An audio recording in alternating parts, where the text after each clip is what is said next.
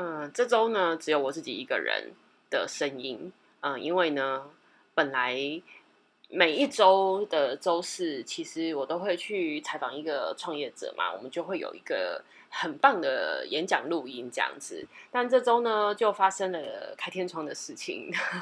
没办法，就是每次只要有新的案子，或者是我们辅导了新的客户，或者是我自己又去投入了谁的一个客户的创业的话，就会遇到万事起头难，然后就会遇到各种的千奇百怪的 难忘的事。对啊，所以我就揭露了一另外一段，呃，叫做。呃，职涯生活中呃令人难忘的事情，这样子的一个，我去参与朋友的受访，那我把呃我被采访到的段落呢截录下来，然后做成一集。那第一个问题呢，其实主持人当时是问我说，职涯生活中有没有呃特别难忘的事情？那接下来呢，是我当时在专访当中我的回答，那可能会有一些杂音，所以今天是变成。我要代替当时 采访我的主持人，然后来重新采访一次我自己的感觉。那我们来听听看。所以现在要先分享比较奇怪的经历是吗？也不一定要很奇怪啦，就是让你觉得很难忘的就可以。其实大家就呃，之前像威廉就会说，他认识我的时候，就会觉得我为什么身边很多好像很多佛教的东西。然后像我记得，好像布鲁诺第一次认识我的时候，就说。为什么我听起来跟我的网站浏览起来那么多中国风跟日本风的东西？就问我是不是很迷信，嗯、或者是问我是不是很喜欢这些中国风？我第一印象其实以为你是做算命的，你知道吗？哦，没有没有没有，呃，是算命的人找我帮他们做设计，刚开始是这样，那后来就是做太多这一类的，呃，所以才会导致。嗯、大家觉得我是不是做那一方面？那没有，其实我是他们的幕后工作人员。那因为布鲁诺应该很理解，因为你也是做幕后工作人员，所以你会接触的行业种类就会特别的多。这样，那呃呃，当时会接触到这种中国风的原因，其实是我自己本身喜欢中国风。但是日本风是日本人看到我的中国风，然后喜欢我，然后问我可不可以做日本风，然后我才去钻研日本风要怎么做。那做了这些之后，是佛光山来找我，我看他们是一个跨国企业，所以我就答应帮他们做设计。之后我才发现说，哦，原来佛教生意并不好做，因为它里面的文言文也不是我们一般就是国文好的文言文，它里面有很多就是宗教的概念。那是因为这样，所以我只好就是把他们的经典拿出来念，所以才会有就是呃后来就是艺术圈的人有来找我合作的原因，是一直认为我是书法家。那像刚刚呃今天有一个很好笑，就是我今天就是盖这个银手章的时候，把我自己名字盖到银手章上面去，这个事情是有点好笑。那那时候在我真的去了解这些东西的布局怎么做之前，因为设计就是排版很重要嘛，所以我就是要把中国风的排版做对来的时候就，就只好去钻研这些东西，然后才去跟这些呃国风的人混在一起。那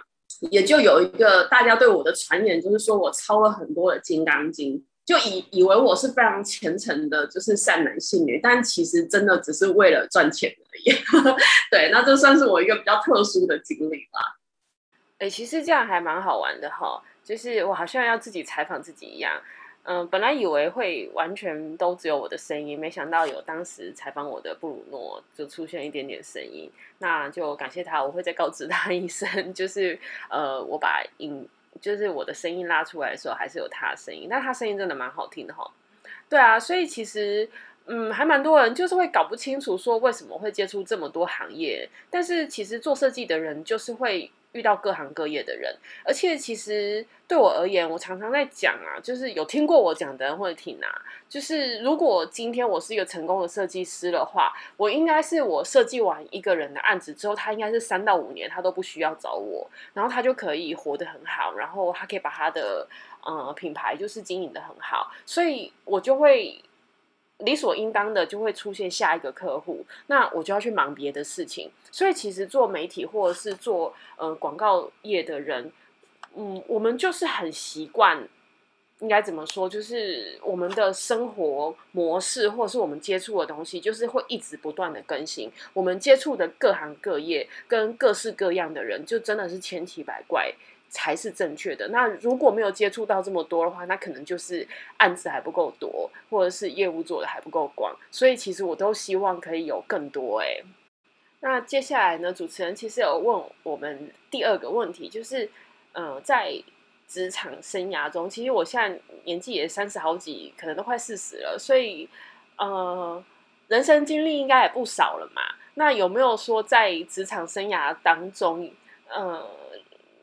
有过很冲动的呃决定？就问我们有没有很冲动的决定？那来听一下，我到底有没有很冲动的决定？那以下是我当时受访的时候的一个内容。其实由于我跟布鲁诺一样，我们是做设计的，而且。呃，所以其实我们被教育的就是，呃，应该不是说我们想要什么，是客户想要什么。所以我们其实不是一个需要灵感的人。其实很多人会认为设计师是要怎么找灵感啊，灵感呢才能做设计。No，设计师是一个完全不需要灵感的人。他应该是要，他应该是一个那个书记官，他要把客户要什么都写下来，然后想办法把它做出来这样子。那最多就是给一些比较。精准一点的建议，例如省钱或者是材料用的比较久等等之类，这样才对。那所以其实我我被训练在职场上这件事情，我是不是很冲动的？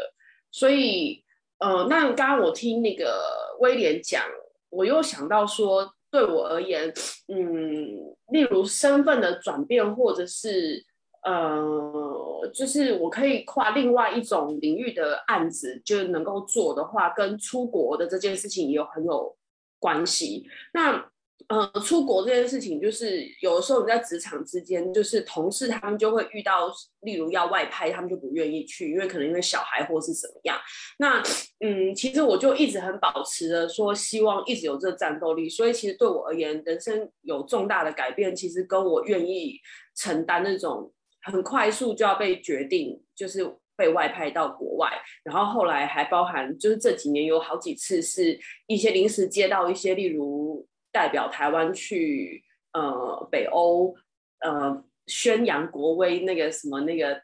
外交部想要找就是文化相关的人出去的时候，我就。呃，半推半就就就答应了这样子。那这样子的一个等于远征，造成自己的成长，我觉得是很多的。那可以分享一个外派里面我觉得最瞎的一个经历，就是我是呃，因为我是学建筑，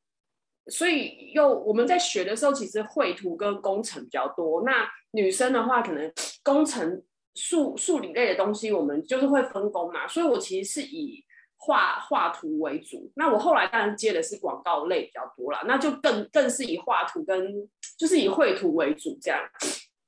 那但是呢，有一阵子我的公司要把，就是需要我们广告公司里面派一个呃，就是 senior 的，就是设计师去呃媒体当写手，就是要去写专访，因为因为我们的客户他的集团比较大，他会需他会。除了就是呃做设计跟宣传之外，他希望连媒体都可以掌控。所以有一阵子我被派到就是中央日报要去写农产品专访。然后我记得那时候我我人刚刚被送到中央日报，然后就是他那时候央报的董事长跟他们的那个总编就说：“哦，那如果你要写专访的话呢，那是要有点类似像社论。那我是学设计的，我根本不懂什么文学什么那个写写写案子或是写文章要什么 A B B A 什么，我根本不懂。然后他们就我记得总编辑就拿了三本《天下》杂志。”就丢给我说，哎，你去看一下他们都怎么写，然后下礼拜记得要交一篇那个采访什么，呃，绿，我还记得是绿冠有机农场，就是什么科技业小王子，然后去种种那个他那那凤梨哦，有机凤梨什么之类，然后得奖的这个这个案子，这样你要去写这个，然后还叫我去屏东这样子，那我就我记得我那天还在 FB 上面发文说什么，我的工作是。呃，丢三本《天下》杂志，叫我看完之后写出一本《天下》杂志，怎么这么难的事情？但是后来我就慢慢写，所以有一阵子，其实我就是等于我的工作，大概我记得有一年半的时间吧，我一个礼拜好像要发两篇文章，就是要要交出去，是设计公司把我外派去，就是嗯做做就是要写那个专访这样子，超难的，对我而言超难的，那根本就是文学系嘛。然后另外就是我觉得。嗯、别人会觉得很冲动，那是跟我自己个人的嗜好有关系。就是，呃，我在后来后期，就是这几年做这东方文化类的设计案为，嗯，比较像代表作这样子。就是大家会认为我我会做这个之后，我有过，嗯，就觉得一天到晚要去租那些什么中国的衣服、日本的衣服，我觉得很烦，因为。这个东西很难沟通，尤其是只要跟日本人打交道就很难沟通，所以我就觉得，那不然这样好了，嗯，我就要求说，哎，我也要是股东啊之类的，就是我就要求我在设计公司里面我也要股份，那我就去去谈了一个我的位置，我个人在公司跟在团队里面位置之后。我呢，做了一个很大的投资，就是我去标了好几个那个像是货柜这样子那种人家不要的古董店里面所有的东西，我包了好像呃有有。一一整一一整个货柜就是古董商的东西，然后就为了这样子，后来就是我记得威廉教授有看过，我有那个很大很大件的那古董和服啊，什么那些都是那那时候的其中一个货柜这样子，那也是这个就奠定了后来大家就觉得我对这事情很专业的基础。那以上就大概分享到这里。所以其实有蛮多人就一直猜想说我是是卖和服或什么，其实也都不是，我从来没有卖过我东西耶。我一直以来我的工作就都是零工钱的啊，就是呃，例如画图，就是其实你一个案子就是一个案子的钱啊，然后做一个网站是多少钱，那就是就是那个网站的费用啊。那如果说呃，就是其实就是制图费嘛。那后来这几年就比较有演讲嘛，因为有参加社团，那演讲我也就是领钟点费啊。我我从来没有卖过什么，就是我没有做过零售业。所以完全没有办法，没有办法零售。我甚至连就是我可以给我的客户一个呃建议，说就是在算毛利什么的。可是我自己是没有办法去做到，就是批货，然后谈好中间抽成，然后再去卖这样子。我我其实不太能够，就是我我自己没有办法克服，就是从中有赚到这个钱。所以就是我没有办法赚差价就对了。我是一个对于赚差价我我没有办法去接受的人，就我就是没有这个逻辑，这个人没有这个逻辑，所以对我而言，就是我一直以来都是领工钱这样子，这这个是我自己的一个一个，算是我永远没有办法克服的盲点哎，其实有这个盲点在，嗯，所以其实常有时候有些人就乱猜啊，觉得我是不是有卖茶？那其实我真的没有卖茶，我也不知道茶要怎么卖，那。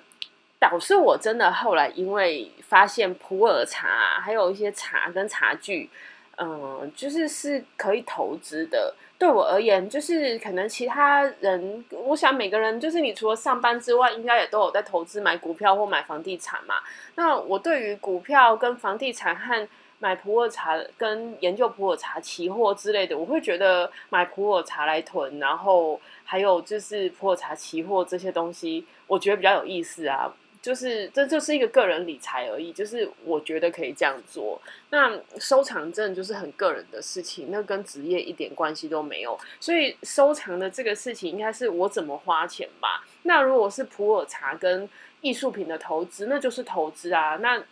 嗯，就像对我刚刚就讲了嘛，每个人都可能有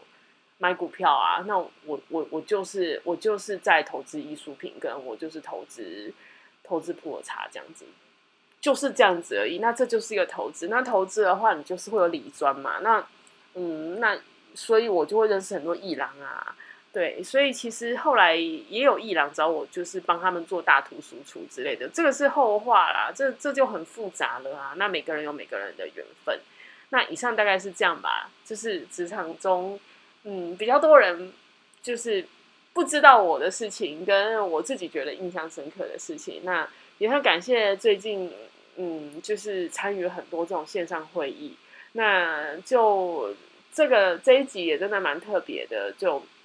对方其实有有办法把它录录制下来，那我就呃把它截取出来，就是我的回答的部分。那临场感的回答其实蛮蛮蛮可爱的吧？我觉得蛮有意思的，因为有的时候讲到一半，因为临场大家是你一言我一语这样讲，那临场讲到一半才有时候熊熊想起，嗯、之前可能做设计的时候，有些事情是有点需要帮客人保密的，我就还会。呃，稍微就是结了个疤，打了个螺丝，这样吃了个螺丝，这样。不然我平常讲话其实应该语速其实还蛮快的，也蛮少会有出错或者是卡螺丝这样子。尤其是如果后来有在讲一些我自己的专业或是有 PowerPoint 的状况下，就比较不会有螺丝嘛。那这种 online 呃，就是 on air live，哎，就对啊，对对对，就是现场的嘛，直播的这种专访。这种聊天，哎、还蛮不错的。我觉得那种临场感，就是，嗯，有另外一种活泼。好啦，那今天就大概分享到这里。那下周就希望我能够呃好好的采访到创业者吧。那希望就呵 呵下希望下礼拜就是周四我的专访就会顺利。那我们就会有更多呃。可以分享给大家的内容，可以到这个 podcast 上面来。谢谢大家的收听，拜拜。